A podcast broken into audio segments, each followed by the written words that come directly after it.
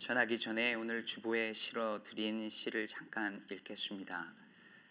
어, 어머니라는 말 이대흠 어머니라는 말을 떠올려 보면 입이 울리고 코가 울리고 머리가 울리고 이내 가슴 속에서 낮은 종소리가 울려 나온다. 어머니라는 말을 가만히 떠올려 보면 웅웅거리는 종소리, 온몸을 물들이고 어와 뭐 사이, 뭐와 네 사이, 어머니의 굵은 주름살 같은 그 말의 사이에 따스함이라든가 한없음이라든가 이런 말들이 고랑고랑 이랑이랑. 어머니란 말을 나직히 발음해 보면 입속에 잔잔한 물결이 일고 웅얼웅얼 생기는 파문을 따라 보고품이나 그리움 같은 게 고요 고요 번진다. 어머니란 말을 또 혀로 굴리다 보면 물결 소리 출렁출렁 너울거리고 마음 맘속 깊은 바다에 바람에 파도가 인다.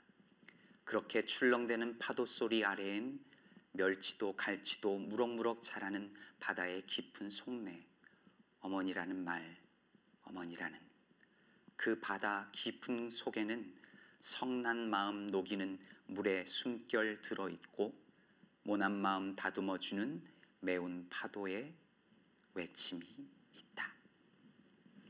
우리 앞뒤 좌우로 인사하실까요? Happy Mother's Day. Happy Mother's Day. Mother's Day.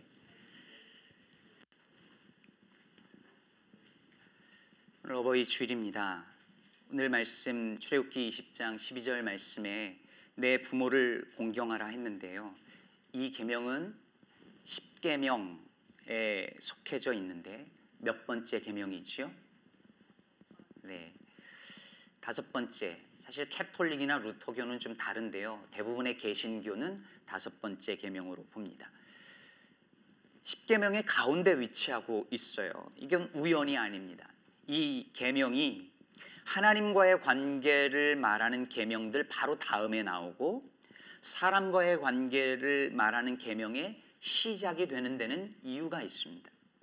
먼저 이 계명이 사람과 사람 사이의 관계를 말하는 계명의 맨 앞에 나오는 이유가 무엇일까요?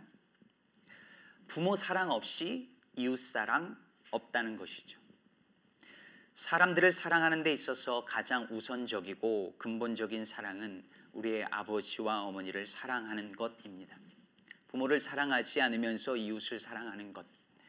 부모를 돌보지 않으면서 이웃을 돌본다는 것은 어쩌면 거짓이거나 위선일 수 있겠습니다. 어떤 꼬마아이가 10계명을 읽는데 이 5계명을 이렇게 읽었다지요. 내 부모를 공격하라.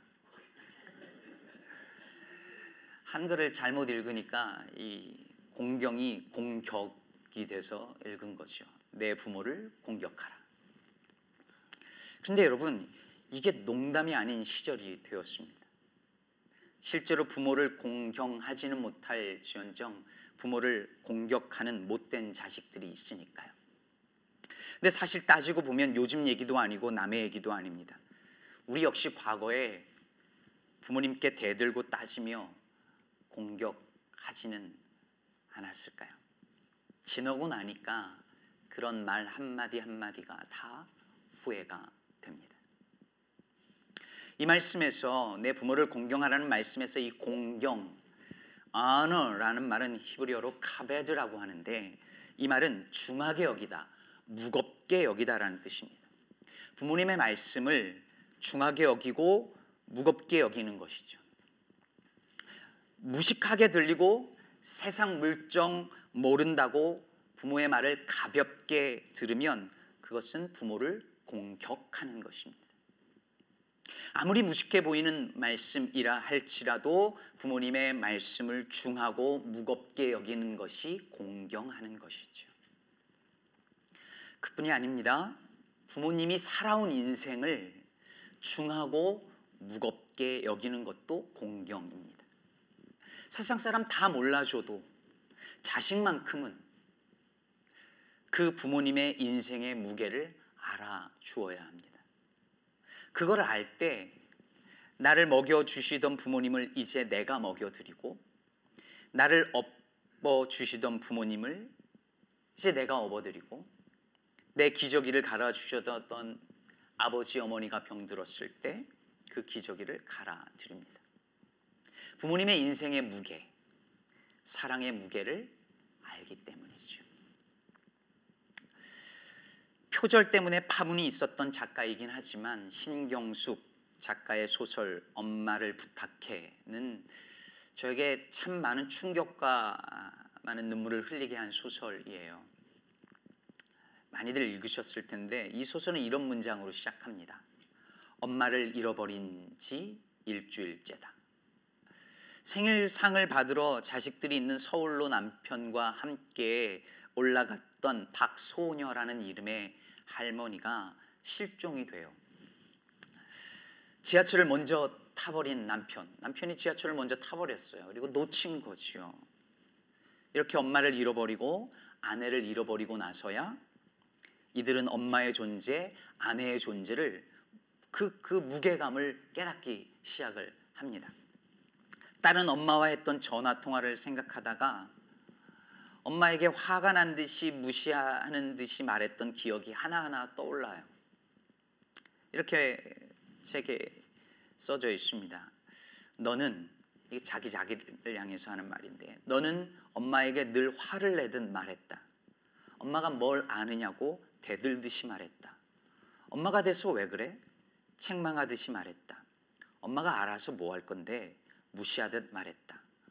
엄마가 너를 혼낼 힘이 없어진 것을 안 뒤에 너는 엄마가 거기 왜 갔느냐고 물으면 일이 있어서요. 짤막하게 대답했다. 너는 무슨 일이 그렇게 많은 게냐고 물으면 그러네 엄마. 너는 시무룩하게 대꾸하면 그만이었다. 남편 역시 아내를 잃어버리고 난 후에야 아내가 했던 말들, 행동이 새록새록 기억나기 시작해요. 젊을 때부터 아내가 당신에게 했던 말들, 어딘가 함께 갈 때면 항상 걸음이 늦어 뒤처지곤 하던 아내는 늘 이마에 송글송글 땀이 맺힌 채 당신을 뒤따르며 좀 천천히 가면 좋겠네. 함께 가면 좋겠네. 무슨 급한 일이 있어 뒤에서 궁시렁 되었다. 손잡고 가자고는 안 할 것인께 좀 천천히 가장께요. 그러다가 나 잃어버리면 어쩔라 그라슈. 50년 동안 평생을 아내로부터 천천히 가자는 말을 들었으면서도 그 말을 대수롭지 않게 여겼던 남편은 결국 지하철에서 그렇게 아내를 남겨두고 먼저 차에 타버리고 만 것이죠. 엄마의 말을, 아내의 말을 많은 이들이 카베드 하지 않습니다. 무겁게 여기지 않아요. 그래도 아버지의 말, 남편의 말은 무겁게 여기는데 너무 자주 가정에서 엄마, 아내의 말은 가볍게 여기거나 무시당합니다. 우리도 다 그랬죠. 그러나 이 소설이 우리에게 가르쳐 주듯이 우리가 누군가의 말을 가볍게 여기거나 아니 그 존재를 가볍게 여기다가는 언젠가 그 존재를 잃어버리는 날이 옵니다. 그리고 그제서야 내 삶에 얼마나 큰 무게를 그가 차지했었는지를 깨닫게 되어지는 것입니다. 바로 여기에 여러분 내 부모를 공경하라는 계명이 우리에게 주는 신앙적인 교훈이 함께 담겨져 있습니다. 부모님의 말씀을 무겁게 여기고 부모님의 존재를 카베드함을 통해서 하나님의 말씀을 무겁게 여기고 그분의 존재를 카베드하는 법을 배우게 되는 것이죠. 실제로 시편에서 하나님께 영광을 돌리라라는 문장 그 문장에 하나님께 영광을 돌리다라는 때 그 단어가 바로 카베드 같은 단어가 쓰여지고 있습니다. 여러분 다시 10계명의 구조를 생각해 보세요. 1계명부터 4계명까지 하나님에 관한 말씀이 이어지다가 그 계명이 이어지다가 이제 5계명부터 사람에 대한 말씀이 나와요. 사람과의 관계. 그런데 바로 이 사이에 부모에 대한 계명이 있지요. 이게 무엇을 의미할까요? 부모는 사람이지만 바로 그 아버지와 어머니의 존재를 통해서 하나님의 존재를 알 수 있게 하신 것입니다. 여러분 과거에 우리나라에 복음이 처음 전해졌을 때에 우리 선조들이 기독교를 거절하고 배척을 했어요. 많은 이유가 있었겠지만 가장 큰 이유는 기독교인들이 부모를 공경하지 않는다는 이유였지 않습니까? 왜 그렇게 생각했을까요? 제사를 안 드리니까. 이 조상도 몰라보고 섬기지 않는 불효막심한 놈들이라고 생각했던 거죠. 더군다나 예수님이 하신 말씀이 있잖아요. 누가 내 어머니냐? 그러니까 이거는 근본도 몰라보는 놈들인 거죠. 기독교인들을 향하여서 저것들은 지 어미 애비도 몰라보는 근본 없는 것들이라고 늘 그렇게 비난했습니다. 자기 근본도 모르는 사람들이라고 하는 것이죠. 그래서 근본이라는 말의 한자는 근, 근은 뿌리, 근이죠. 뿌리, root라는 말입니다. 본은 어떤 근본, 밑바탕, foundation을 말하는 말입니다. 그러니까 기독교인을 향해서 자기 근본도 모른다고 말하는 것은 자기 존재의 뿌리가 되는 부모와 조상을 몰라보는 사람들이라는 말이에요. 근데 여러분, 우리가 정말 근본을 모르는 사람들입니까? 아니요, 그렇지 않습니다. 그리스도인들이야말로 자기의 근본을 아는 사람들이고 근본을 중요하게 여기는 사람들이지요. 우리의 근본이 어디에 있습니까? 우리가 어디로부터 나왔습니까? 여러분, 우리의 근본에 하나님이 계십니다. 우리는 하나님으로부터 나왔습니다. 어떤 사람들이 믿는 바 그 부모와 조상이라는 근본도 올라가고 올라가면 모든 생명의 진짜 근본이신 하나님을 만나게 됩니다. 바로 이것이 하나님께서 우리에게 부모를 주신 이유입니다. 우리는 부모를 보면서 우리가 이 세상에 그냥 존재하게 된 것이 아니라 근본이 있다는 것을 깨닫게 됩니다. 하나님이라고 하는 생명과 존재의 참 근본을 우리의 부모님이라는 존재를 통해서 깨닫게 되는 것이죠. 제가 제 아이들이 태어나던 날 탯줄을 잘랐습니다. 특히 첫 아이 태어날 때 이렇게 카메라를 들고 있는데 아기가 태어나는 순간에 막 눈물도 나오고 카메라로도 찍어야 되는데 저보고 탯줄을 자르래요. 그래서 가위를 들고 벌벌벌 떨면서 그거를 잘랐습니다. 그 탯줄이 아직도 집에 있어요. 앨범 사이에 이렇게 잘 보관이 되어져 있습니다. 여러분 그 탯줄은 제 아이들이 근본이 있다는 증거물입니다. 스스로 이 세상에 태어나서 존재하는 것이 아니라 누군가에 의해서 이 세상에 태어났고 세상이 말하는 것처럼 스스로 존재하고 독립적인 존재로 존재 세상에 있는 것이 아니라 지음 받았다는 것. 어떤 존재의 근원으로부터 이 세상에 나오게 되었다는 증거물이지요. 우리에게 부모님이 계시다는 것은 인생이 선물이라고 하는 가르침인 것입니다. 여러분 잘 보세요. 우리 그리스도인들은 근본을 모르는 사람들이 아니라 누구보다도 근본을 아는 사람들이요 중요하게 여기는 분들 사람들입니다. 부모라는 근본을 근원을 알 뿐만 아니라 하나님이라는 근본 중에 근본 우리 존재의 근원을 아는 사람들입니다. 그러므로 사랑하는 성도 여러분, 우리는 내 부모를 공경하라는 말씀을 단순히 육신의 부모에게 효도하라는 말씀 으로 이해하는 차원에서 머물면 안 됩니다. 피를 나눈 부모, 형제, 자매, 그 가족의 범위를 넘어설 수 있어야 합니다. 예수께서 이렇게 말씀하셨죠. 누가 내 어머니며 동생들이냐? 누구든지 하나님의 뜻대로 행하는 자가 내 형제요, 자매요, 어머니니라. 여러분, 예수님이 자기의 근본도 몰라보고 이런 말씀을 하신 걸까요? 아니요.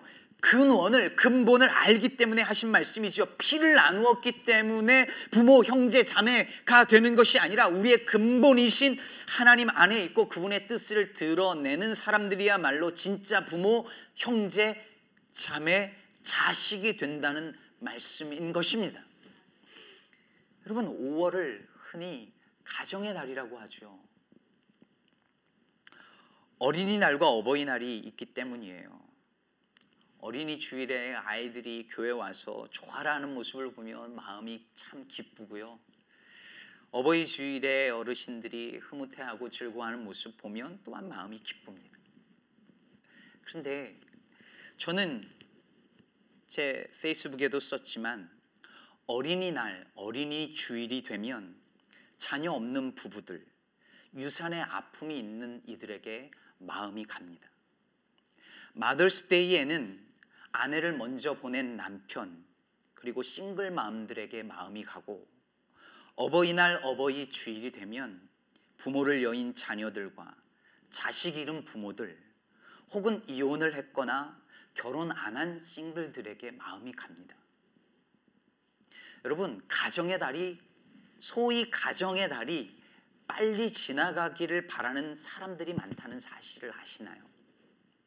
특히 5월이 되면 교회 가고 싶어 하지 않은 사람들, 교인들이 많습니다.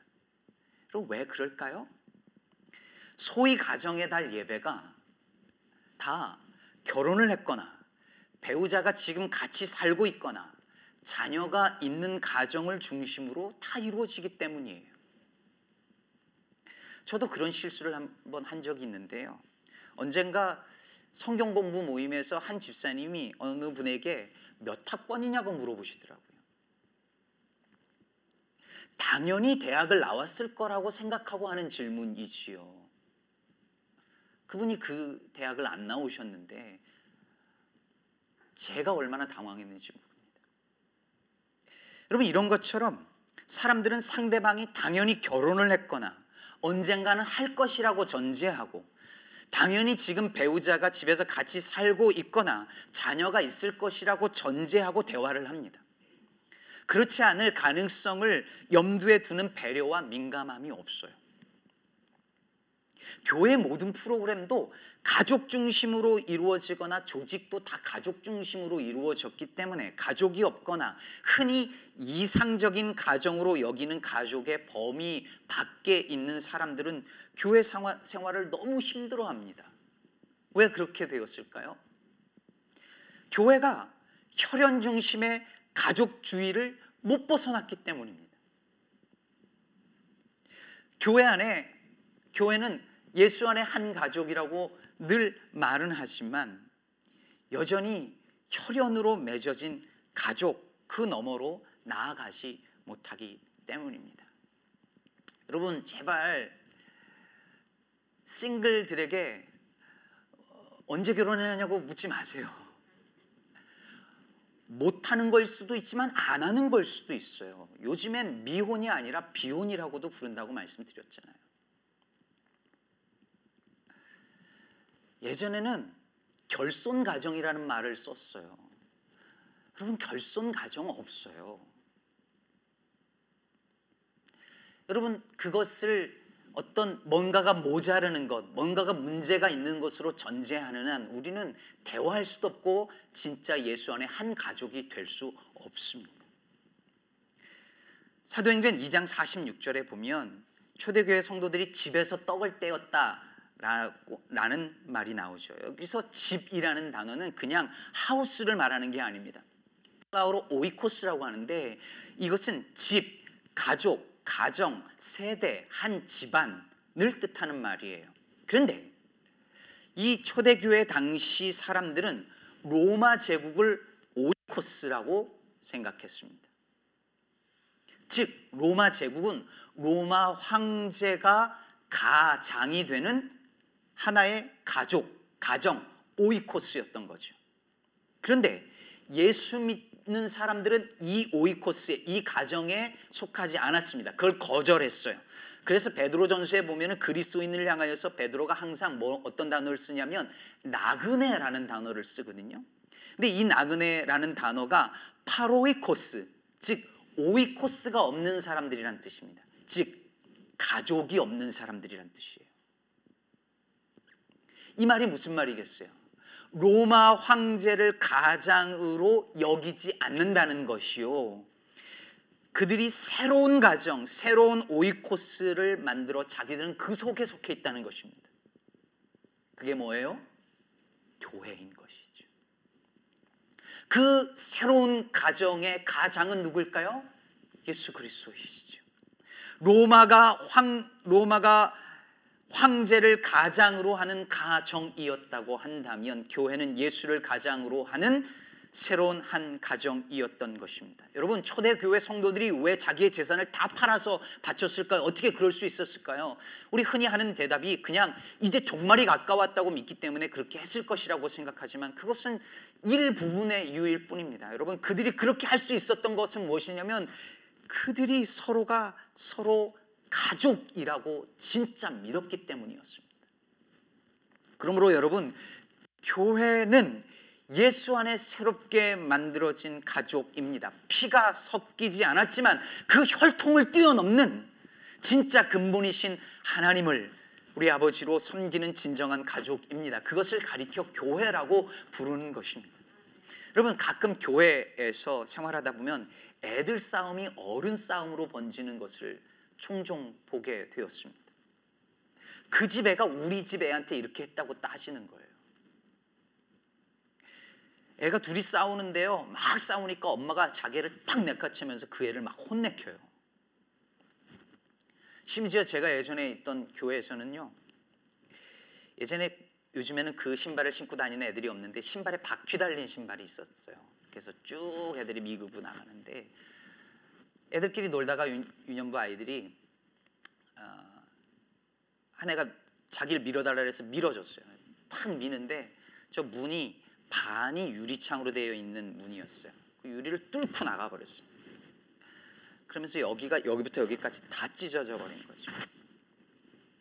그러면 어떻게 해야 될까요? 그 엄마가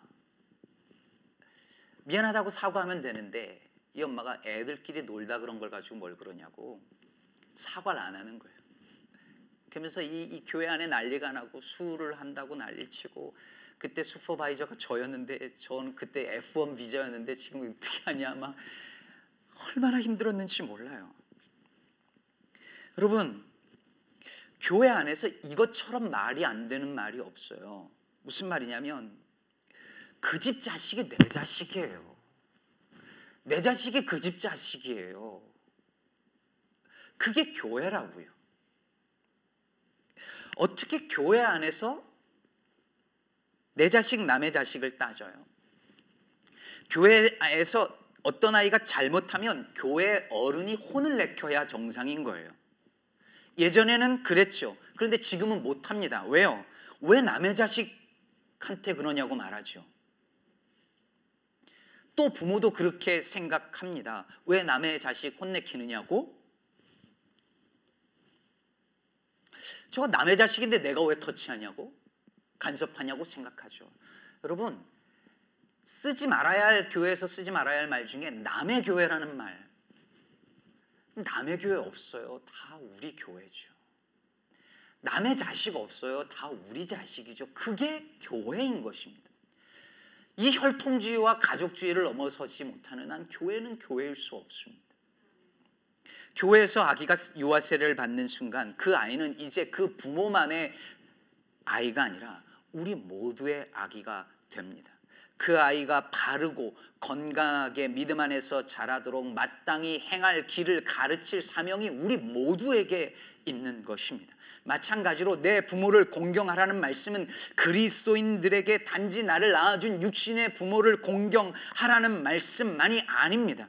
그건 너무 당연한 것이고 그걸 넘어서서 우리 교회 공동체의 어른들을 공경하고 성도들을 진짜 자기의 가족으로 여기고 사랑하며 주변에 이 세상 제국의 오이코스에 들어가지 못하는 고아와 과부들과 나그네들을 섬기며 돌보며 그들과 함께 우리 존재의 근원이신 하나님 아버지를 영화롭게 하는 것 그것이 내 부모를 공경하라는 말씀에 담긴 진정한 그 말씀의 의미이고 우리를 향한 주님의 부르심인 것입니다.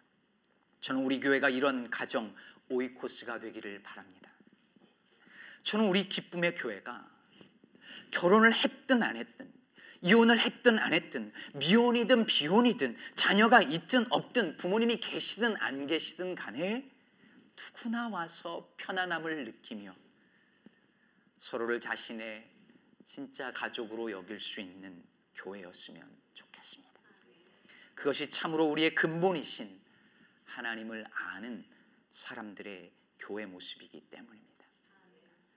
오늘 읽은 또 하나의 본문 요한복음 19장에 보면 예수께서 십자가에 달려 죽으시면서 그 어머니에게 사랑하는 제자를 가리키며 말씀하십니다. 보소서 아들이니이다. 그리고 제자에게 말합니다. 보라 내 어머니라. 그럼 이게 얼마나 놀라운 장면이냐면 예수님의 십자가를 통하여 새로운 가족이 탄생하는 순간입니다. 요한복음 1장 13절의 말씀처럼 혈통으로나 육정으로나 사람의 뜻으로 나지 아니하고 오직 하나님께로부터 난 자들이 가족이 되는 사건인 것이지요. 여러분 저와 여러분이 그렇게 맺어진 한 가족인 줄로 믿습니다. 여러분이 저의 어머니십니다. 여러분이 저의 아버지이십니다. 형제이고 자매입니다. 말씀을 맺겠습니다. 서두에 소개한 그 소설 속의 큰 딸은 엄마를 잃어버린 지 9개월이 되었을 무렵에 로마로 갑니다. 그곳에서 그 딸은 성 베드로 성당 안에 있는 피에타 상을 보게 돼요. 이 피에타 상 은 미켈란젤로의 작품이죠. 죽은 아들을 품에 안고 있는 마리아 상입니다. 그 마리아의 모습을 보는 순간에 그 딸은 얼어붙는 것만 같았습니다. 어미됨을 부정당하고도 아들의 죽음을 안고 있는 엄마 마리아의 모습 속에서 이 딸은 잃어버린 엄마의 모습을 봅니다. 그리고 마리아 상 앞에서 이때까지 참아하지 못했던 한마디를 꺼내 놓습니다. 엄마를 엄마를 부탁해. 사랑하는 성도 여러분, 예수님께서 사랑하는 제자에게 보라 내 어머니라라고 말씀하실 때 그 말은 엄마를 부탁한다 라는 말 아니었을까요? 지금 이 순간에도 예수님이 우리에게 말씀하십니다. 부탁하십니다. 이 땅의 모든 엄마들을 부탁한다. 이 땅의 모든 아내들을 부탁한다. 특히 인간으로 동, 존, 동, 동등하게 존중받지 못하고 차별당하는 이 땅의 모든 여성들을 부탁한다. 늙고 병들어 힘없는 노인들을 부탁한다. 이 세상 제국의 오이코스에서 밀려난 고아와 과부와 나그네들을 부탁한다. 그리고 내가 십자가의 피로 값주고 산 나의 교회를 부탁한다. 이 주님의 음성을 듣고 이 세상의 혈통주의와 가족주의를 넘어서서 서로를 나의 진짜 가족으로 알고 사랑하며 우리 존재의 근원이신 하나님 안에서 진정한 가족 공동체를 만들어 나가는 우리 시카고 기쁨의 교회 모든 가족들 되기를 주님의 이름으로 축복합니다. 기도하시겠습니다.